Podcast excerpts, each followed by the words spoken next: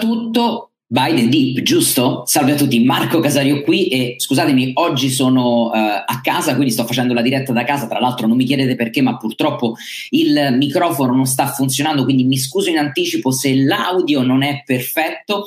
E oggi qua in Olanda è festa nazionale, è il King's Day. Se mi seguite su Instagram avete già visto alcune stories solo per farvi capire che cosa sta succedendo di fuori. Infatti avevo provato a raggiungere l'ufficio, non ci sono riuscito, sono dovuto tornare indietro di fretta e furia qui a casa per fare la diretta. Quindi oggi, nella diretta di oggi voglio dare un pochino di più di spazio alle vostre domande e analizzare quello che sta succedendo sui mercati, perché ieri c'è stato un signor movimento. Che tipo di movimento? Un movimento a ribasso, e non c'è nulla di strano da questo punto di vista, nel senso non è qualcosa che ce lo siamo detto. Il mercato in questo momento è ribassista. In un mercato ribassista ci sono anche i ritracciamenti verso l'alto. Vedete, al mio gatto non piace mai quando faccio le dirette a casa perché si stranisce e deve andarsene, ho la voce troppo alta. Comunque il mercato ieri ha avuto un movimento estremamente ribassista. Andiamolo subito qua a vedere, condivido lo schermo ragazzi e vi faccio vedere che cosa effettivamente ha fatto ieri il mercato. Abbiamo visto dei movimenti importanti sull'azionario americano, che oggi riesce però a fermarsi. Guardate qua, S&P 500 ieri ha fatto una candela e ha perso il 2,85%, e guardate un po' dove si è andato ad appoggiare. Non a caso si è andato a riappoggiare esattamente sui minimi che aveva toccato qui il 24 febbraio, ancora il 9 marzo e ancora il 16 marzo. Il Nasdaq che cosa ha fatto? Il Nasdaq ha fatto una candela veramente importante ieri, meno 3,84%, e anche lui si è andato a riappoggiare qui sulla struttura che avevamo già segnalato, che era la struttura che era stata già testata il 15 marzo e poi nuovamente il 24 febbraio. E solo ragazzi, ieri abbiamo visto, scusate, il Dow Jones Transportation scendere con una candela del 3,18%, abbiamo visto il Russell scendere con una candela da meno 3,15%. Indovinate un po' Bitcoin che cosa ha fatto ieri? Boom, candelone da meno 5,75, e anche lui, guardate un po' a che cosa va a fare visita. Va a fare visita alla parte più bassa di questo rettangolo di attenzione. Insomma, sembra proprio che sia un po' tutto quanto da rifare, palla al centro, perché gli indici e Bitcoin si sono andati a riposizionare esattamente dove erano arrivati dopo la grande discesa, dopo le due grandi discese ribassiste, gambe ribassiste che c'erano state. Quindi per quanto mi riguarda è semplicemente una palla al centro. Adesso ci sarà da divertirsi, perché adesso vedremo veramente se tutti quelli che hanno urlato buy the dip nelle ultime settimane, negli ultimi mesi, e ovviamente sono rimasti con i cerini accesi in mano. Perché dico che ci siamo accorti che c'è stato un acquisto di questo ritracciamento ribassista? Ragazzi, basta andare a vedere il rapporto volatilità implicita su volatilità realizzata. Se vi ricordate, quando ve li ho mostrati più e più volte, quello che abbiamo visto è stato un rapporto che è andato in negativo, e quando il rapporto va in negativo vuol dire che la volatilità realizzata sta sovraperformando la volatilità implicita. Quindi in quel momento nessuno più si stava coprendo, i grandi investitori, gli hedge fund manager e gli istituzionali non si stavano più coprendo, ovviamente i retail anche come noi, non si stavano coprendo ma stavano comprando. E adesso se guardate questo rapporto, la situazione è completamente cambiata, è una situazione in cui si stanno coprendo, e negli ultimi due giorni si sono coperti parecchio. Quindi sarà molto molto interessante. Quello che voglio dire è, ragazzi, non esiste il buy the dip se non all'interno di una strategia, all'interno di un processo. Perché guardate che i mercati scendono e possono scendere anche più di quello che voi riuscite a tenere in termini di drawdown, in termini di stop loss. Quindi fate sempre attenzione, non esiste la regola, tanto poi a un certo punto risalirà tutto. Sì, è altamente probabile che nel lungo termine tutto risalga, che vedremo nuovi massimi storici, è altamente probabile. Tra l'altro non lo sarà per tutte le aziende, perché quando ci sono state grandi crisi, quella del 2000 e quella del 2008, abbiamo visto aziende non riprendersi più e non riuscire a ritornare ai loro massimi storici, quindi comunque questo ce lo dovete avere come pensiero fisso. E poi il secondo è l'orizzonte temporale. Una cosa è far trading e una cosa è fare investimenti. Quindi se fate trading, il buy the dip è il consiglio più sbagliato che vi possa essere dato, ok? Perché se si fa trading vuol dire che si ha un processo e vuol dire che si ha delle regole precise con delle strategie meccaniche da applicare, giusto? E quindi a quel punto che il mercato scenda o salga, o quanto scende o quanto sale non è più importante, perché noi abbiamo sempre i nostri stop loss e i nostri take profit. Viceversa, quello che quando si investe per il lungo termine, le tecniche che si usano sono completamente diverse, perché si va a vedere, a studiare il sottostante, si vanno a vedere quali sono i vantaggi di una determinata azienda, quali sono gli economics, e quindi il grafico diventa meno importante. Anzi, da un certo punto di vista, che un grafico sia sceso parecchio, quello può essere positivo, perché l'azienda magari sta tornando dopo un periodo di sopravvalutazione, sta tornando a quello che viene definito il suo fair value. Ok, fair value che comunque deve essere calcolato con dei modelli matematici. Il DCF è uno di questi, tanto per tirarne fuori uno. Ma torniamo un secondo ai grafici, andiamo a vedere oggi cosa stanno facendo i mercati finanziari. FTSE MIB, quindi il mercato europeo, anche lui ha riniziato un inizio di una gamba ribassista, lo vedete qui, di nuovo per la seconda volta, esattamente come il 31 marzo sta usando la media a 50 periodi come ritracciamento, vedete l'ha usata qui con il 21, la candela del 21 aprile, e oggi sta facendo un più 0,24%, molto timido, hanno già perso parecchio le borse europee rispetto a quello che stavano performando, il DAX sta facendo lo 0,20, anche lui come il FTSE MIB, vedete qui sta usando la 50 periodi come la 50 periodi come resistenza. E dal punto di vista delle volatilità, guardate dove sono tornate ieri le volatilità, il VIX è tornato a far visita ai 33 punti, quindi ci rimettiamo nella fascia alta.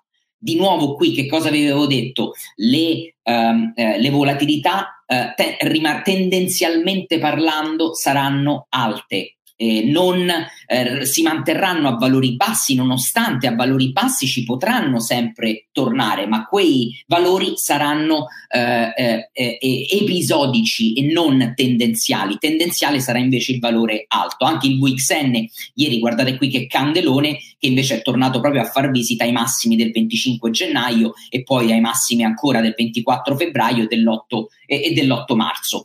Cosa ha fatto ieri il dollaro americano? Niente, ha continuato la sua corsa. Guardate qui, è dal 21 aprile che il dollaro americano non si guarda mai indietro, continua a salire.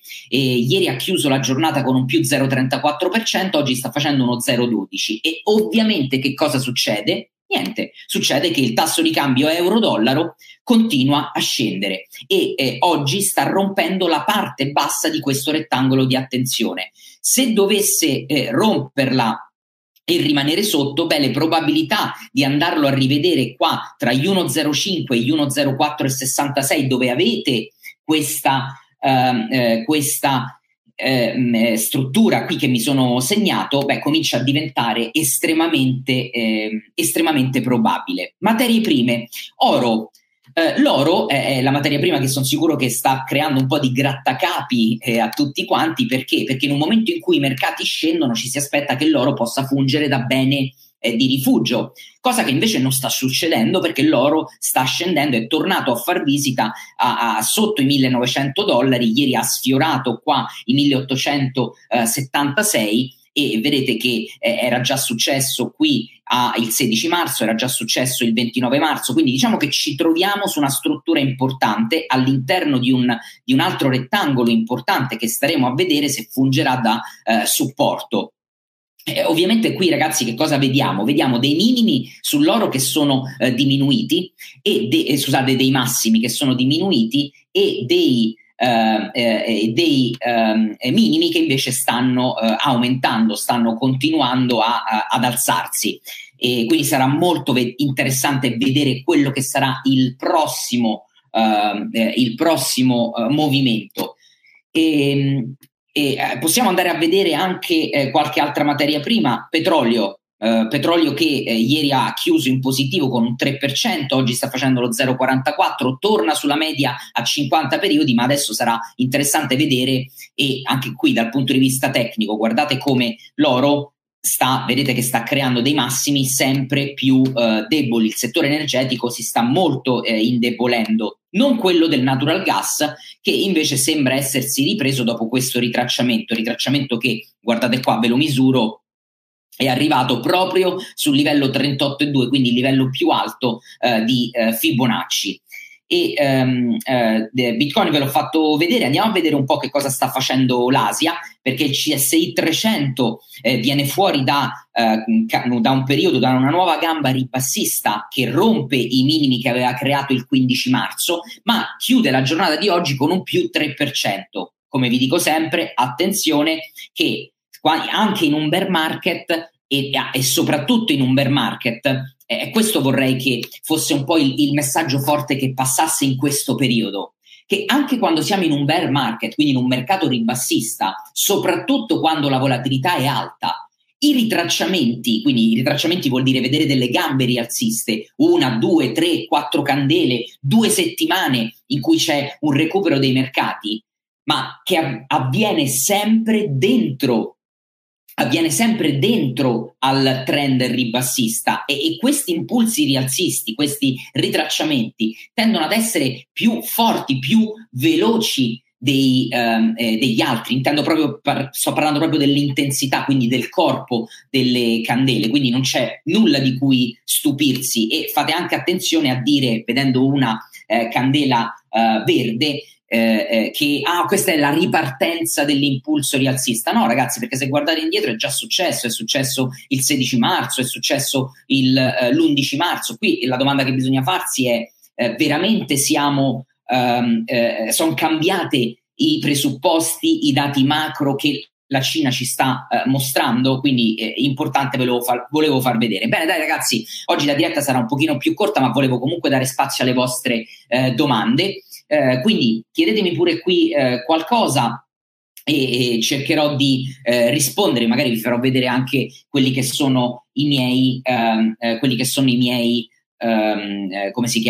miei livelli di attenzione sui vari sottostanti. C'è Mark che mi chiede il DAX. Beh, il DAX l'abbiamo visto prima effettivamente, e siamo anche qui in profondo territorio ribassista. Fatemelo un secondo caricare, così lo vedete meglio.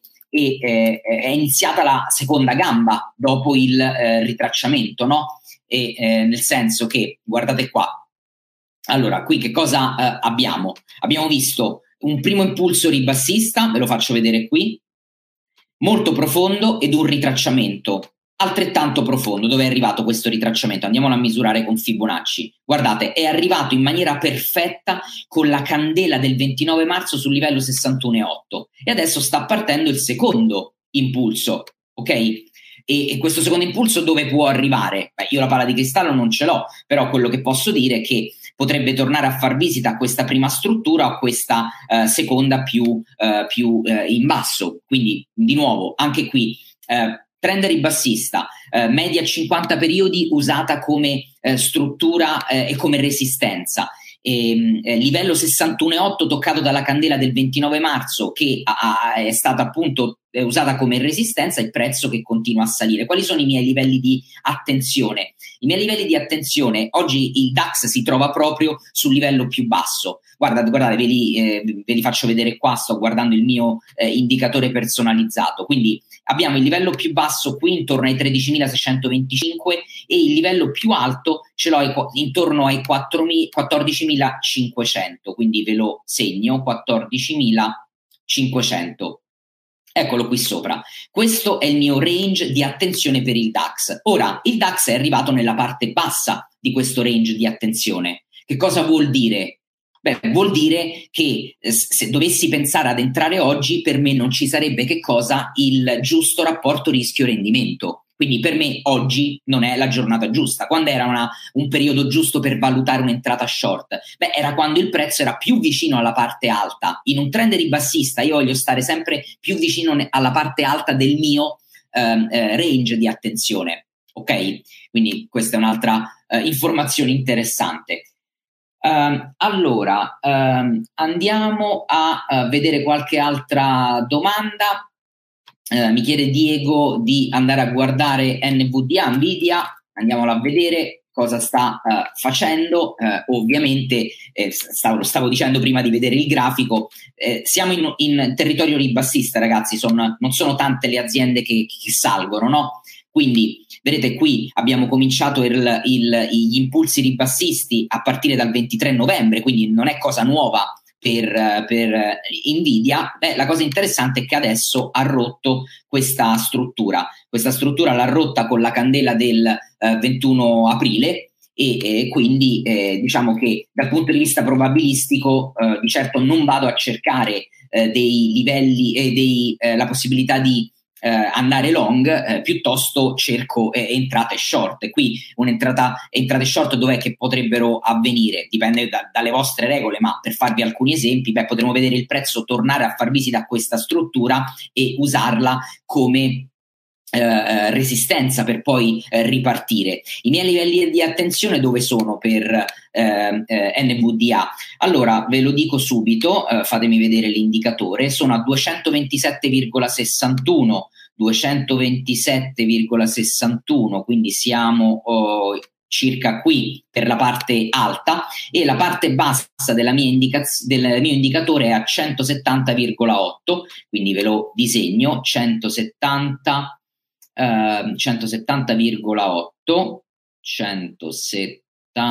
se ci riesco, eccolo qua. Quindi questo è il mio livello di attenzione. Anche qua dov'è NVDA rispetto a questo range? Beh, è più verso la parte bassa, quindi anche questo che cosa mi dice? Mi dice che come expected move NVDA ha poca possibilità di movimento al ribasso e ce l'ha di più come ritracciamento, quindi anche qui preferisco star fermo ed aspettare di vedere effettivamente quello che succede. Euro-rublo, ragazzi, euro-rublo è inutile parlarne, cioè con tutta la volatilità, con tutto quello che sta succedendo in Russia, le sanzioni, il conflitto che può addirittura scalare. Avete sentito che cosa ha detto il ministro della difesa russo ieri? E voi volete andare a fare analisi tecnica su USD rublo? Secondo me è follia totale, sono scommesse, non si può fare nessun tipo di analisi, né tecnica, né fondamentale, né geopolitica. È una scommessa, se la volete fare andatela a fare al centro SNAI e in bocca al lupo. Di certo io non mi metto a fare analisi tecnica su un sottostante del genere in questo momento. E Bitcoin ne abbiamo parlato prima, non c'è niente da dire su Bitcoin, ragazzi. Finché Bitcoin rimane correlato al settore delle equities, andate a guardare cosa fa il Nasdaq e l'S&P 500 e saprete perfettamente che cosa farà Bitcoin, punto. Non c'è nient'altro da dire. Vedo che in 2 o 3 mi hanno chiesto di vedere Intesa. Andiamo a vedere Intesa San Paolo. Non so perché in questo momento vi interessa così tanto il settore italiano, soprattutto il settore bancario, che ovviamente sta soffrendo tantissimo. E cioè, qui che cosa volete dire? Qui è partito questo impulso ribassista, ritracciamento molto corto, e vedete che il prezzo piano piano sta tornando a far visita a questi livelli più bassi, qua a 1,69. Qui siamo in un trend ribassista, quindi che cosa volete cercare? Di certo io non andrei a cercare nessun trend, come si dice, entrata long, qui andrei a cercare eventualmente entrate short, detto che io non faccio short sul mercato italiano, però dal punto di vista statistico questo è. Dove sono i miei range di attenzione? Beh, ve lo dico subito, a 1,87 la parte bassa, e quindi già questo vi fa capire che adesso nemmeno un'entrata short 1,87 andrei a cercare, perché la candela di oggi sta proprio sulla parte bassa. E la parte alta qual è? 2,02, il livello più alto, 2,02, eccolo qua. Che cosa notate su questo range di livelli di attenzione che il mio indicatore mi dà su Intesa? Che sono molto stretti. E perché sono molto stretti? Beh, ragazzi, che cosa vi dico sempre? Che il mio indicatore non guarda solo la price action, il mio indicatore guarda i volumi e la volatilità e si aggiusta e aggiusta le sue indicazioni in base alla quantità di partecipazione che c'è sul mercato e in base appunto alla volatilità. E quindi è per questo che vi dico il mio indicatore mi dà semplicemente l'expected move, cioè quanto la price action si può muovere secondo un livello, un range più alto e un range più basso, e capite che si stringe se la volatilità e i volumi diminuiscono, si allarga se la volatilità e i volumi si accentuano. Attenzione che il mio indicatore non ha nulla a che fare con le bande di Bollinger, e questo posso anche farvelo vedere semplicemente qua, Bollinger Band, vi faccio vedere, eccole qua, le metto per farvi vedere, vedete che sono molto più, scusate non lo vedete perché non ho condiviso lo schermo.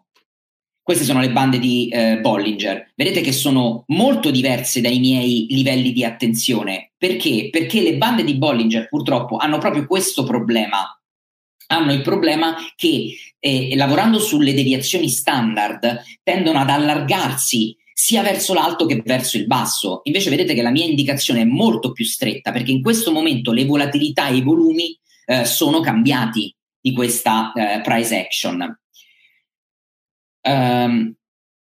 Allora mi dice Daniel, ho chiesto di Intesa San Paolo stavo guardando il settimanale, e andiamo a guardare il settimanale di Intesa San Paolo. Beh, se guardo il settimanale comunque vedo un prezzo sotto la media 200 periodi e il mio supporto su Intesa San Paolo è qui a 1,71, quindi sinceramente non c'è nessun livello per me di ripartenza qua dal punto di vista tecnico ad oggi. Anzi, se devo tenere in considerazione qualcosa, devo tenere in considerazione qua che il prezzo ha toccato la media 200 periodi, non è riuscita a superarla e l'ha usata come resistenza ed è stato respinto sotto il 4 aprile, quindi questo è quello che terrei in considerazione. Bene ragazzi, dai, direi di chiudere qui la diretta e noi ci vediamo domani con una diretta un pochino più organizzata. Oggi sono dovuto ritornare qui a casa a fare la diretta perché non sono riuscita a raggiungere l'ufficio, perché oggi in Olanda è il King's Day. Se volete vedere che cos'è il King's Day, andate sul mio canale Instagram perché vi pubblicherò parecchie stories per farvi capire il livello di party che c'è per strada. Grazie mille per l'attenzione, noi ci vediamo prestissimo, buon trading a tutti, ciao!